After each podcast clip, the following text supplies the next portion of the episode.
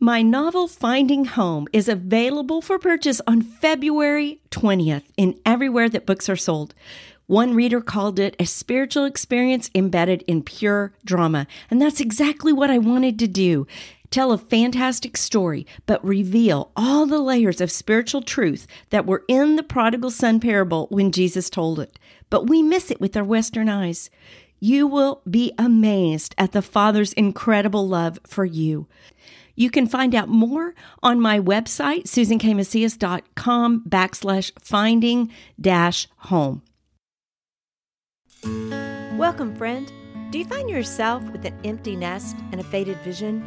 Then you're in the right place. God still has a calling and mission for us in the second half of our lives, because you know what? We're not done yet. So join me, Susan Macias, author, speaker, and empty nest mom, and let's explore how our family, our church, and our world needs us. Welcome to episode 20, the fourth in a special four-part series about what to do with our adult kids and Christmas. Today's episode is a little bit different. The other three were about dealing with some of those special things that come up as we have adult kids at home. But this episode is about when none of the adult kids come home, because that happens eventually. Kids grow up, they move away, they get jobs, they get married, and if they get married, they have in-law families they're also trying to spend holidays with. And our own holidays change, and we have to adjust. And those years where nobody is with us at all, I want to give you a few ideas of what you can do. It's great to have kids around, and there's all this special fun that comes with it, and we have to deal with some of those things in our attitudes. But the reality can be very sad if no one comes home for Christmas. What do we do with those emotions?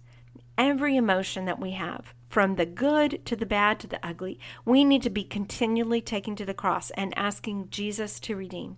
It's okay to be sad if none of the kids are home, but you don't have to just sit in the sadness. We can come up with new ideas and use that energy to drive us to do something for someone else. So here's some simple ideas.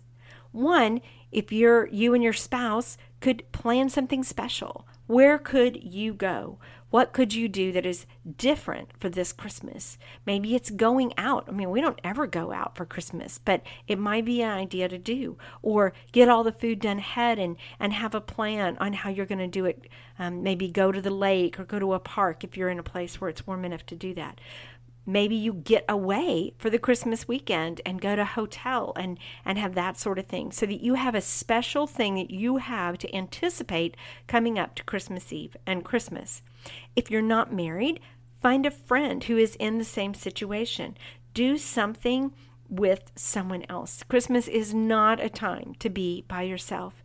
If you don't have another single friend that's willing to do that, find a family with a whole bunch of young kids that needs your help, that you could go over there and help with the meal and help clean up and be a servant to someone. That would be a way to have a great Christmas morning and not be by yourself. During the day, use the time and the quiet that you have during that day to write each one of your children a letter. It's Christmas Day, and I just want to express to you the pride and gratitude I have for you and your life. What a great way to remember your kids during that day. An opportunity. I don't know about you. I need opportunity to sit down and write, because I don't do that often anymore.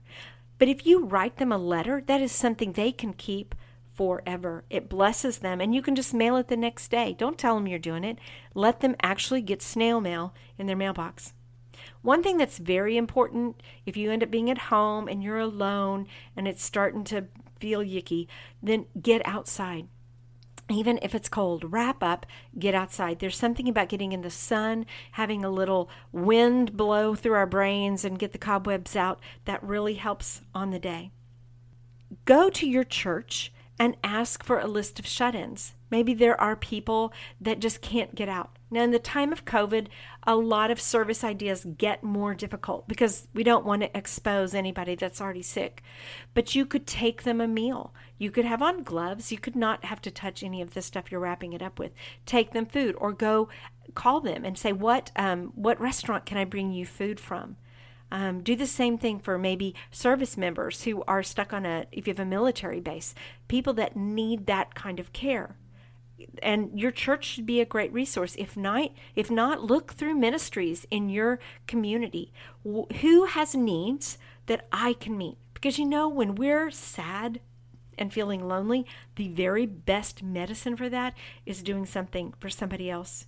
Another idea is call your foster agencies and see if there's foster kids that you could buy presents for, that you could deliver on Christmas Day. Once again, with COVID, there's going to be other restrictions. But what could you do to bless someone else?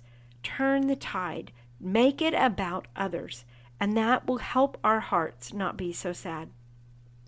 It's a simple strategy, and it always works. If I get my eyes off myself, I stop looking at what I don't have, and I look at what I can do. If we use this holiday, and the holiday that we have, the one we do have, not the one we wish we had, but the one we do have, and we bless others and proclaim Jesus through the way we love others, then it will be a holiday well spent. That first Christmas, Jesus was on a lonely hillside in probably a cold situation with not a lot of protection. And he didn't come into perfect relationship, perfect situation. He came right into the middle of our mess. He left the glory of heaven. And in our years where we don't have our loved ones around us, it might just be that we can understand a little bit more. When he left everything to come be here, there's something there that I don't know that I've always appreciated, but I do more and more when I have this opportunity to feel the loneliness of not having my kids around. Let's think of his great love for us. So I hope you have a wonderful Christmas. If it's not the Christmas you want to have, I hope it is a Christmas that you will look back on and think, wow, Jesus, I didn't think any good could come out of this, but just look what you've done. Thanks for joining me today. Check out my website, susankmacias.com, to find more encouragement and to be empowered toward taking your next step. Connect with me on Facebook or Instagram at Susan K. Macias.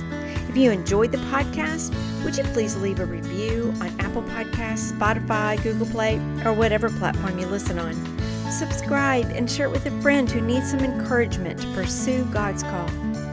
And what about you? What's Jesus calling you to do? Be brave. Take a baby step. Do the next thing. Because you're not done yet.